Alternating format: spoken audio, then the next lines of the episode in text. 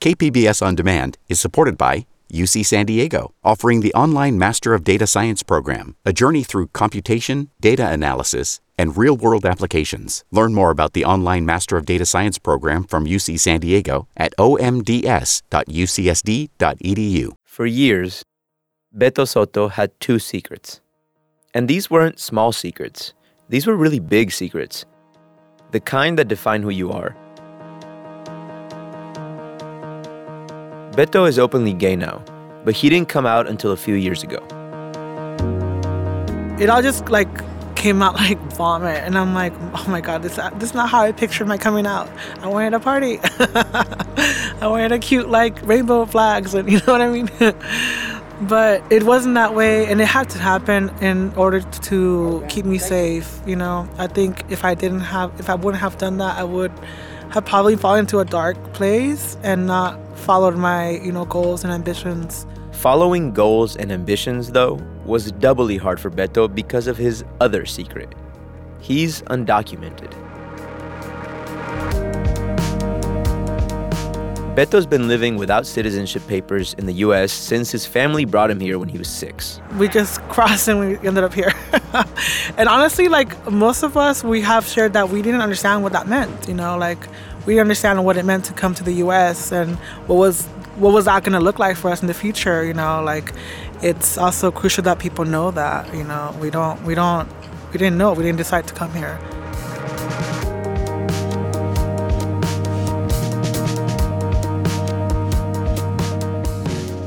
I'm Alan Lilienthal, and you're listening to Only Here, a KPBS podcast about the place where San Diego and Tijuana meet. Today, we talk to Beto Soto about being gay and undocumented, and the photographic series he made about the experience.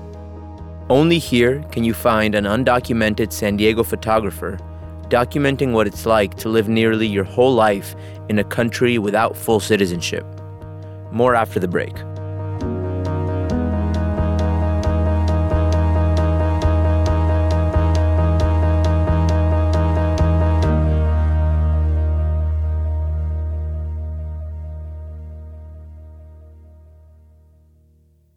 KPBS On Demand is supported by UC San Diego, offering the online Master of Data Science program, shaping the next generation of data driven problem solvers. Learn more about the online Master of Data Science program from UC San Diego at omds.ucsd.edu.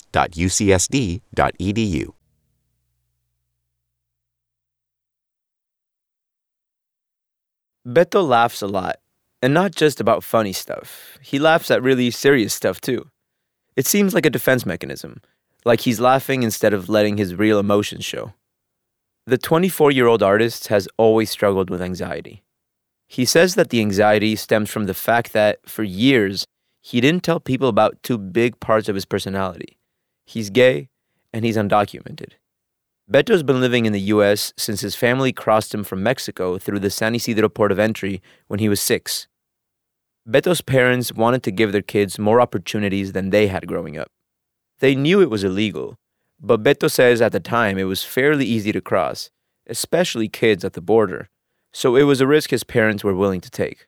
I remember eating McDonald's on the way here and saying my first English word, which was hi, to the you know the border patrol agents, and we just passed like nothing. Um, I remember waiting for my mother because it took her a while to get across. Uh, she um, she took about a month to get across and we were really like dying because we needed our mom. His mom did eventually make it through and the family ended up settling in palm springs a desert town just north of san diego. Beto said the adjustment to a new life in a new country wasn't easy. It was a little bit difficult because there were some racist people in, in, in palm springs. Um, i did experience some classmates who were like very against mexican people which was like really really hard, you know, like you were like, wait, like, why are you so mean to me? you know, like I just want to share my like Cheez-Its with you. You know what I mean? and it was difficult to to experience that, you know, like not being able to like defend yourself in a way, you know, not being able to clearly tell her like, girl, stop. Beto's parents moved to San Diego and ended up separating. The kids stayed with their mom. Because the family was undocumented, They often ended up in precarious living situations, depending on roommates to help them cover rent. At one point, they lived with a roommate who Beto says attempted to sexually assault him. Without planning on it, he ended up coming out to his mom as gay. It just spilled out of him when he finally decided to tell his mom about the assault.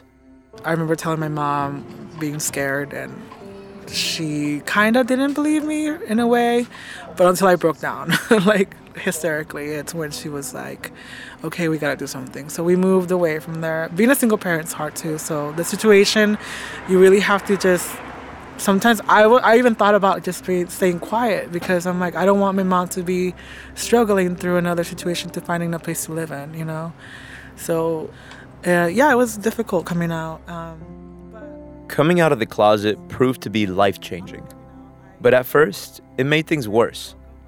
His mom took some time to get comfortable with the idea, so Beto ended up homeless for a short time.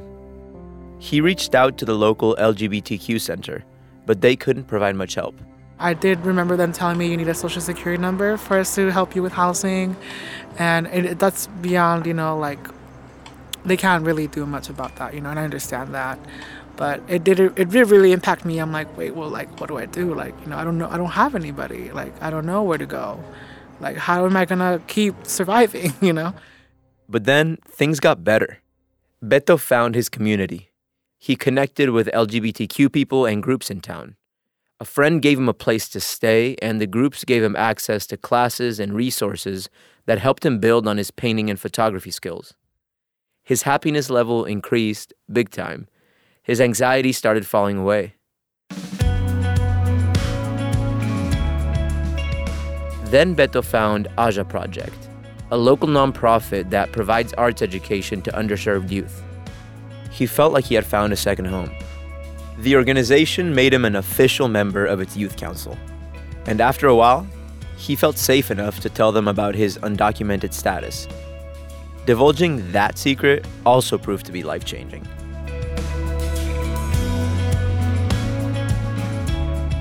Time for a break. When we come back, how coming out as undocumented both gave Beto a better chance at a future here and also made him face the reality of deportation. I had no words. I was like, I had a day to myself where I just sat in bed and thought about possibilities and outcomes and, you know, nightmares that can happen as well, you know, because they have our information. We, we've gone through several background checks.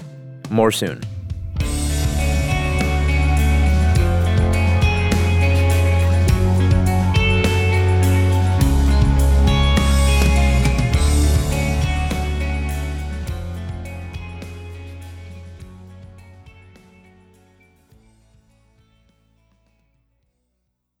KPBS On Demand is supported by UC San Diego, offering the online Master of Data Science program, a blend of computer science, statistics, and domain expertise. Learn more about University of California San Diego's online Master of Data Science program at omds.ucsd.edu.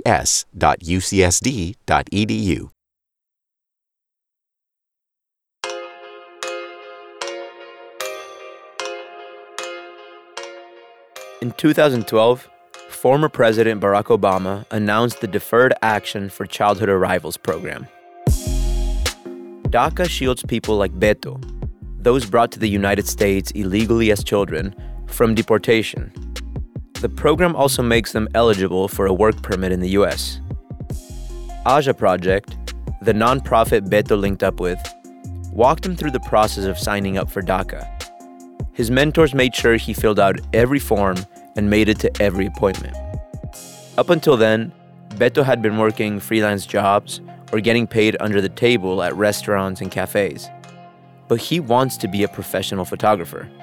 He just couldn't see a clear path forward or a real future for himself.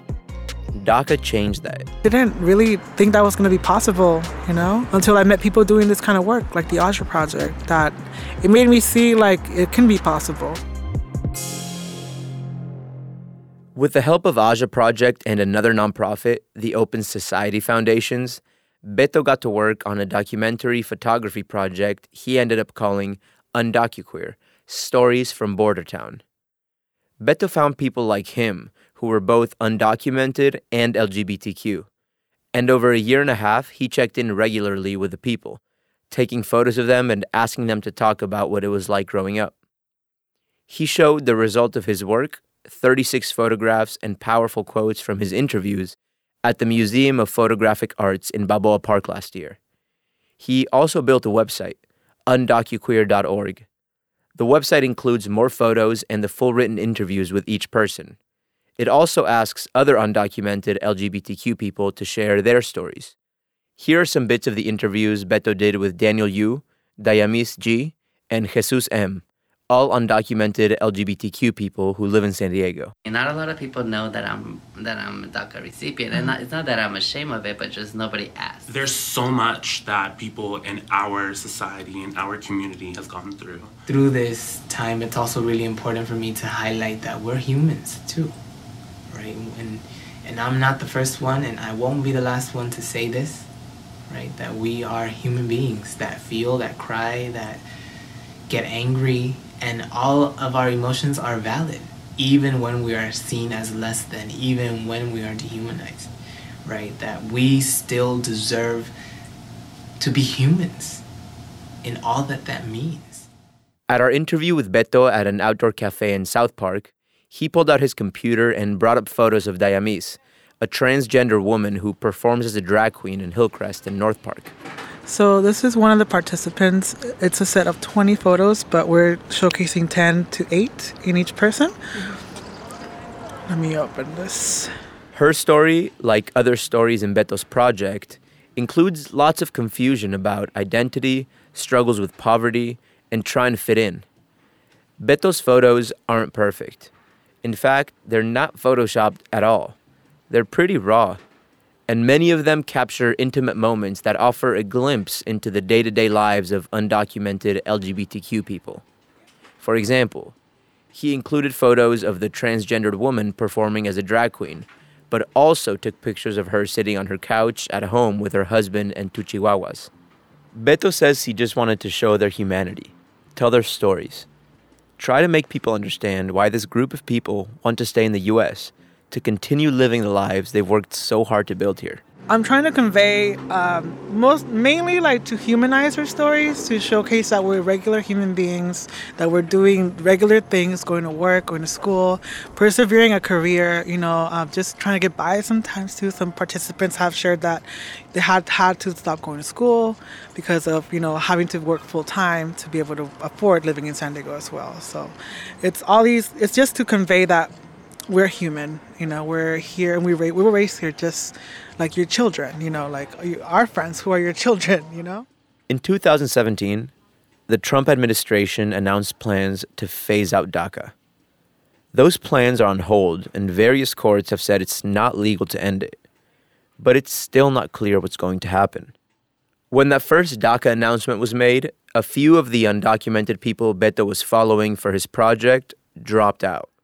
They told them they didn't want their faces and their first names out in the public like that anymore. They were scared. The uncertainty was scary for Beto, too.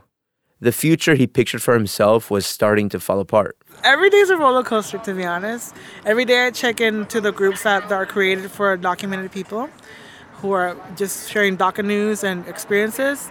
And I hope every morning that I don't see something negative that's going to happen to DACA. And it's a constant um, trauma, you know, like I, I wake up every morning, I do what I love right now, and like tomorrow I can't, I won't be able to do that, you know, like it's, it's so I always take each day like as it's as if it's my last.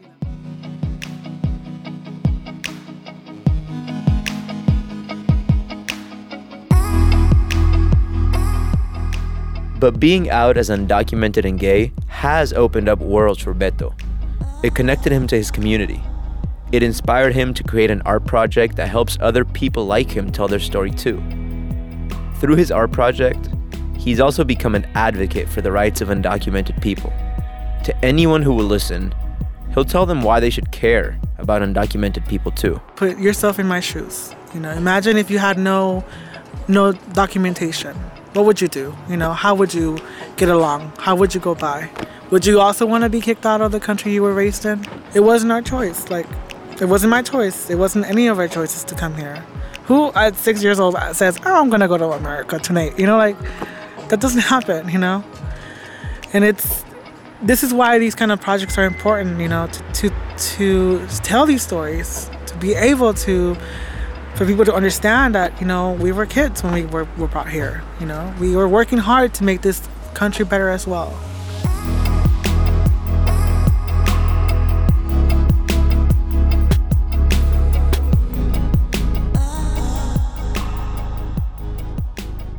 The other day, as Beto was crossing the street, he says someone yelled out a car window at him, You're gonna get deported!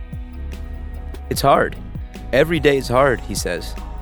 Beto can't bring himself to plan for what he'd do if he did actually get deported, sent back to a country he doesn't remember. Instead, he's trying to focus on getting into college. Beto's out from the shadows of his two big secrets, and things are okay at the moment. But with DACA still a big, hazy question mark, he's feeling like he's back in the dark again.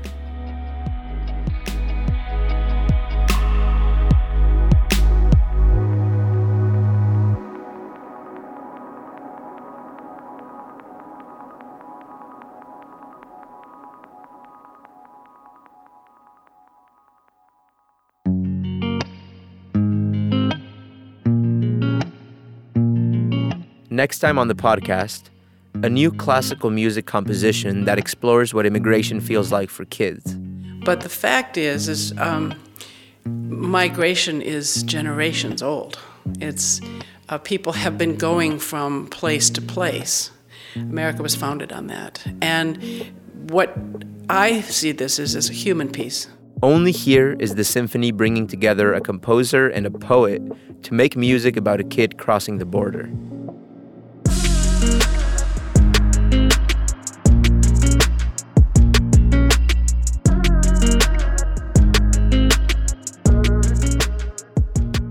Only Here is a KPBS podcast hosted by me, Alan Lilienthal.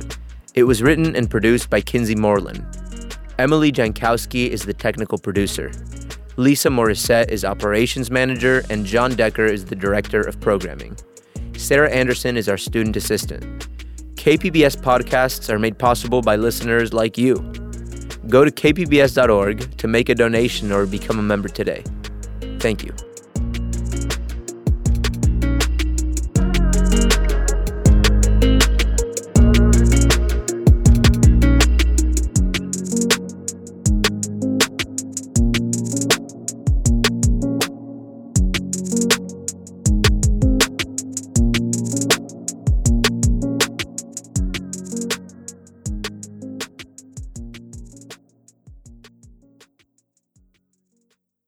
KPBS On Demand is supported by UC San Diego, offering the online Master of Data Science program, a journey through computation, data analysis, and real world applications. Learn more about the online Master of Data Science program from UC San Diego at omds.ucsd.edu.